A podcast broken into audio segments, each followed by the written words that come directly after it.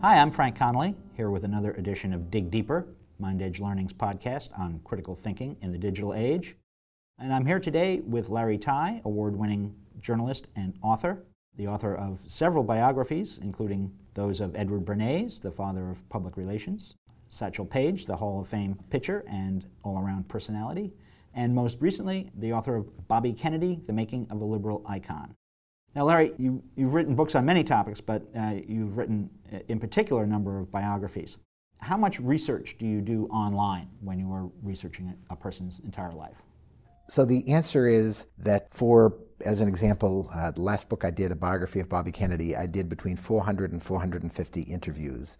And they were, on the one hand, done with old fashioned techniques. They were either done face to face or they were done by telephone. And on the other hand, they would not have been possible without online technology, meaning that they were done with my recording it over the phone and in a digital recorder and then sending it immediately online to the transcribers who are going to be transcribing the things. All the interviews I do myself, but I could never write a book if I did things like transcribing interviews. And what that does, sending them online and using you know high-tech techniques, lets me um, not worry that I'm going to lose those crazy little tapes that I did on the previous books. And so wherever I am in the country or in the world, in five minutes after I do my, an interview, it's out there in somebody's file somewhere or in SendSpace ready to be transcribed. And um, the other thing is that every book, I'm working on an eighth book.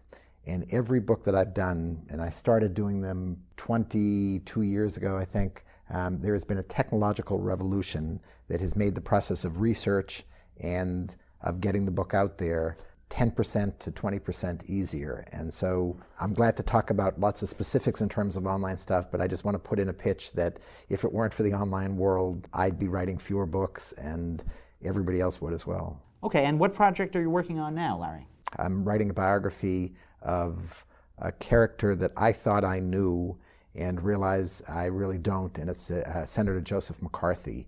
And it turns out that there are lots of papers. This is a guy who, like Bobby Kennedy, has had 101 books written. And the reason I'm doing the 102nd is because there's an extraordinary trove of new material out there that gives us a very different look at who Joe McCarthy was. And there are things going on in our politics of today that maybe make us interested in who Joe McCarthy was and what lessons he offers to history. That sounds similar to the experience of, of Jack Farrell, uh, the author of the, the new biography of Richard Nixon. Now, were you a colleague of Jack's at the Globe? Uh, we were colleagues at the Globe. I did a blurb on the back of Jack's book. I just had breakfast with him in Washington a couple weeks ago, and he's a pal, and he's about to do a book talk at Fenway Park, so that's very exciting. It does sound similar to, to Jack Farrell's experience because in the course of researching his biography of Nixon, he came across new material uh, about Nixon and, and, his role during the 1968 campaign in perhaps sabotaging peace talks, the Vietnam peace talks. So, very similar, I hope, in the sense that he not only came out with new information, he came out with information showing that Nixon had done some things that might have been treasonous.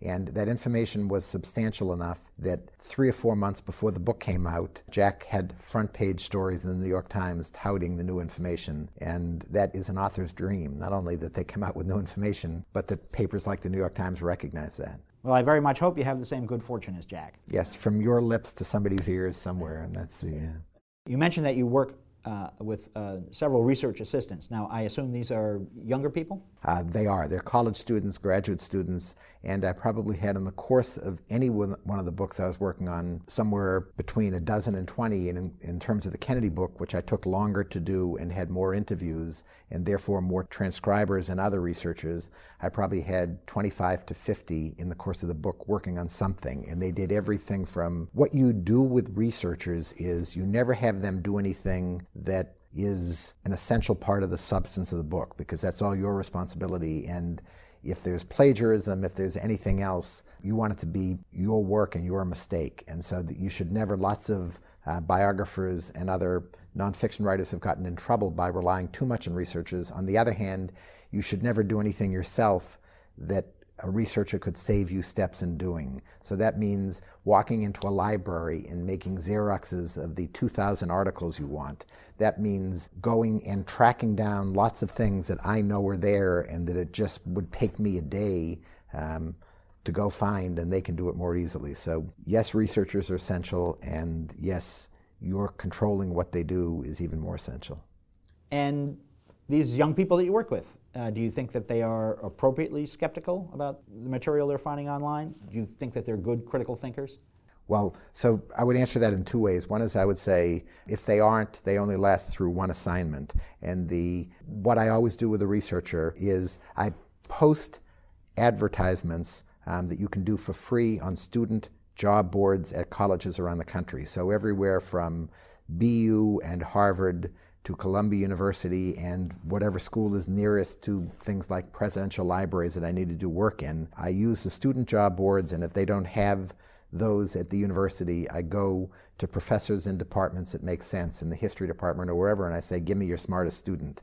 And that smartest student, if they want the job and people love the idea of jobs that can go on their resume and that they can get a paycheck for, if they want the job, they get one assignment to test out whether they do it right. And if they don't show the kind of skepticism that you're talking about in terms of online sources and everything else, or they don't deliver with the speed and the accuracy of typing or whatever else it is, that one assignment, we sort of split company at that point. But that kind of skepticism is essential for anybody um, who's a citizen in today's world and is especially skeptical if they want to be a researcher or an author themselves.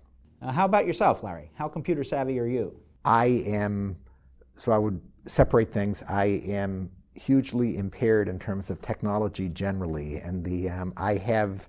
When we get done with this interview, um, I have coming over somebody who's going to make my Dragon software work and the voice recognition system and, and other things. I'm pathetically ignorant of how to make technology work. But once I figure out how technology can help me do something better as a researcher, I consider myself very savvy because I depend on it so much that if I wasn't savvy, I'd never meet my deadlines. And the it's left brain, right brain, and I never remember which is which, but it's something about those. The, uh, Dragon software certainly comes in handy when you're having problems typing. I can I, have been through that myself.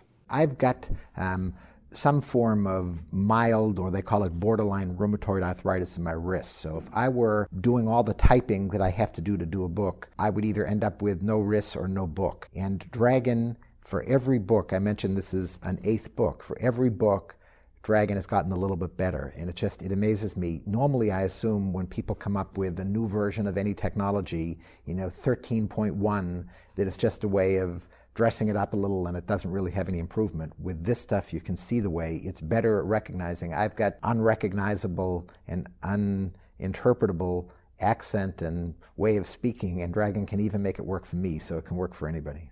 So, as someone who goes through vast amounts of material and, and, research, do you find that you tend to be more skeptical about online material than offline material? I am, and I think that that probably is a mistake. And it's a mistake not in terms of being skeptical of online material, it's a mistake in assuming that if something is in print form and it's a book that's been out there for a long time and it's sort of somehow held up, that that means it's right. And when you become an expert in an area, and I hopefully now am a little bit of an expert in Bobby Kennedy or Satchel Paige, or some of the things I've spent ungodly amounts of time on, and you look through all the books that have been written on those by big publishing houses, you become a skeptic about everything because you realize that either they're not well documented or they're just wrong on a lot of things. And it's easy to make some factual errors, but when I read somebody's book and I see little errors. This is what they used to tell us in the newspaper business that if you spell a name wrong and people know that you did that, they're not going to trust you on the bigger things. And that's true in everything. So I would suggest people ought to have skepticism about everything they look at ever. And we've got to trust some things at some point. But the luxury of writing a book is you really have the time to dig three levels deeper and to know that it's trustworthy by the time you use it. When you're doing a newspaper story on a daily deadline, doing fact checking is near impossible on most things.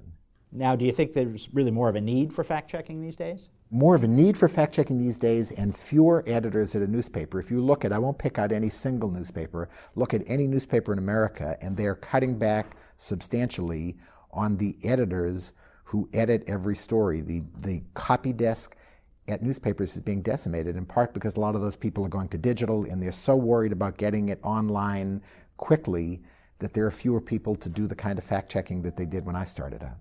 Well, let's talk a little bit about the research process. Uh, I, I remember from my days as a journalist, I would do a lot of research myself, and, and back in the Stone Age, then a lot of it involved uh, microfilm, which is a hard thing to explain to a lot of people today, I think. But I know that uh, I would go in looking for something, some specific fact, but very often I would find stuff in there that uh, wasn't necessarily what I was looking for, but it was as interesting or even sometimes even more interesting than I would than what I was looking for in the first place. Online research is a little different because very often you know exactly what you're looking for. You're just trying to you know, and you, and you have a URL and, and you go straight to it. So you save time because you don't have to filter through all this context. But you know, is, do you think that sometimes there's a trade-off because you're also losing that context? Do you think that your researchers sometimes find you know just what they were looking for, but nothing else that might have been valuable to them?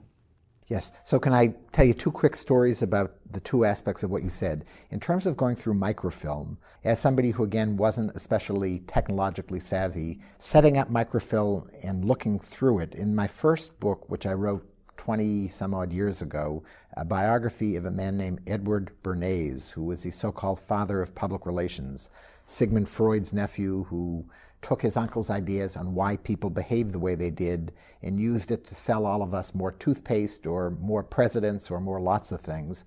Um, and when I was doing that, almost all of my research was at the Library of Congress, the world's best library, and lots of it was, was with microfilm.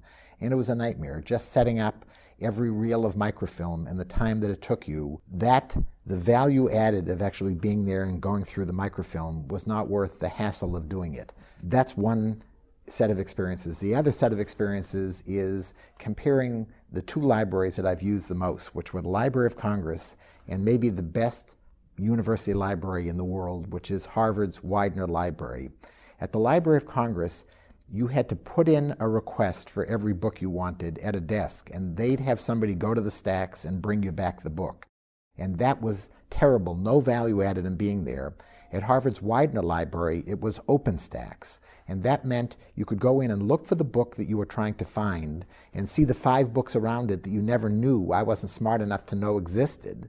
And those five books, subject matter, were related, and I would often find things that were incredible gems. And so that's the old fashioned, you know, there are some old fashioned stories that we all tell nostalgic, nostalgically that we're a little bit sugarcoating going to Widener Library was not sugarcoating. The old fashioned way, way really was better, and whatever time was spent, or whatever time I now have a researcher go look for this book, or even more likely, the researcher doesn't have to go look for the book because Google or some other library system has it online they're not going to find and I'm not going to find the books that were next to it. And when we know precisely what page to go through, to go to, because we can do a digital search of exactly the wording we're looking for, the name we're trying to find, it means we're also not spending the time looking at other pages around that. And it just, there is a huge loss.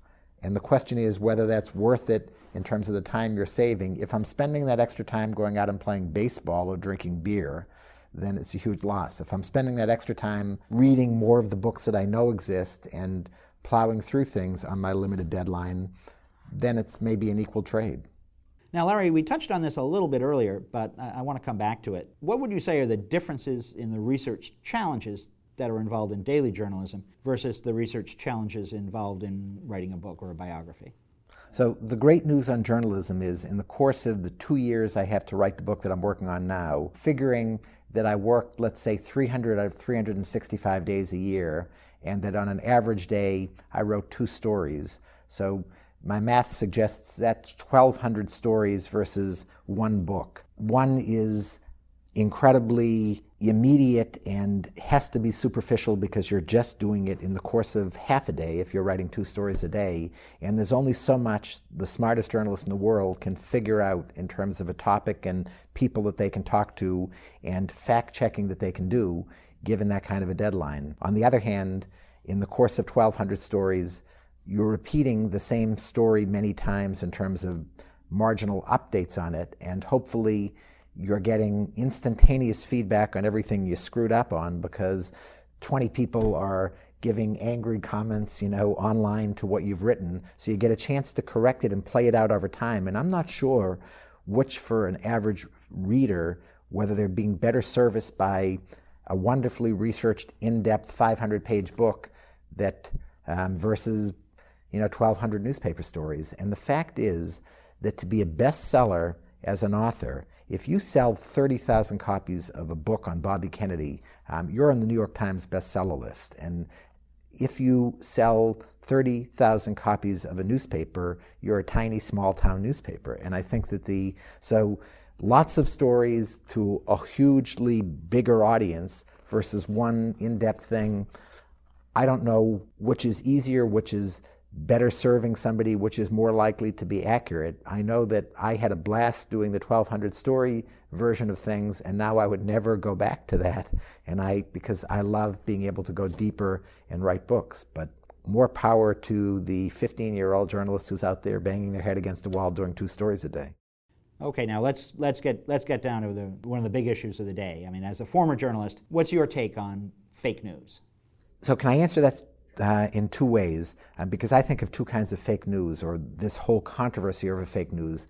I am shocked and dismayed by the idea that there are people out there, whether they're in Uzbekistan or wherever they are, creating stories that are deceiving people. I mean, they're telling lies. Fake news are to a journalist, to an author, the scariest thing in the world is somebody who's writing something that's a lie that's being taken as factual because we spend our lives going out there. You spend your life going out there and trying to tell a story accurately and in a way that's going to be appealing. And the idea that people are doing this as an industry, churning out fake news, I just I don't get it, and it and it outrages and worries me. Um, the only thing that's equally worrisome is somebody, be it the President of the United States or whoever it is, labeling the carefully researched news that the New York Times and other media do every day, disparaging that by calling that fake news and equating that with people who are telling lies. Every journalist is going to get things wrong occasionally, and that's generally going to be corrected, ideally in their own media outlet. And equating those two things is just scary. Uh, now, Larry, think of yourself as a wise sage giving advice. What advice would you give to someone, let's say someone coming out of college now, uh, who's interested in getting into journalism or in writing more generally? Uh, how would you advise them about how they should go about doing research, uh, whether it's online or offline? Yes. So, what you do is you take the old school values. I spent 15 years teaching at a journalism school, and the main course that I taught was press ethics. And the, it was the one course that every student was required to take on ethics, and probably the only time most of them in their entire lives as journalists would ever talk about ethics. And the old school values of how to go about researching things carefully and deeply and with many sources to make sure you're really getting it right are essential and i would use new technologies. New technologies gives you give you enormous new opportunities to find information and enormous new opportunities to be deceived by people who are putting out bad information. And so if you take the old school values and the new school technology you can do something really brilliant and fast with it. Well thank you very much larry. Uh, really appreciate your time. Uh, we've been here with uh, Larry Tye, uh, award winning journalist and author most recently of Bobby Kennedy, The Making of a Liberal Icon. And be sure to be on the lookout for his next project, his biography of Senator Joseph McCarthy of Wisconsin. And so that wraps it up for today. I want to thank you for joining us here on Dig Deeper, the MindEdge Learning Podcast on critical thinking in the digital age.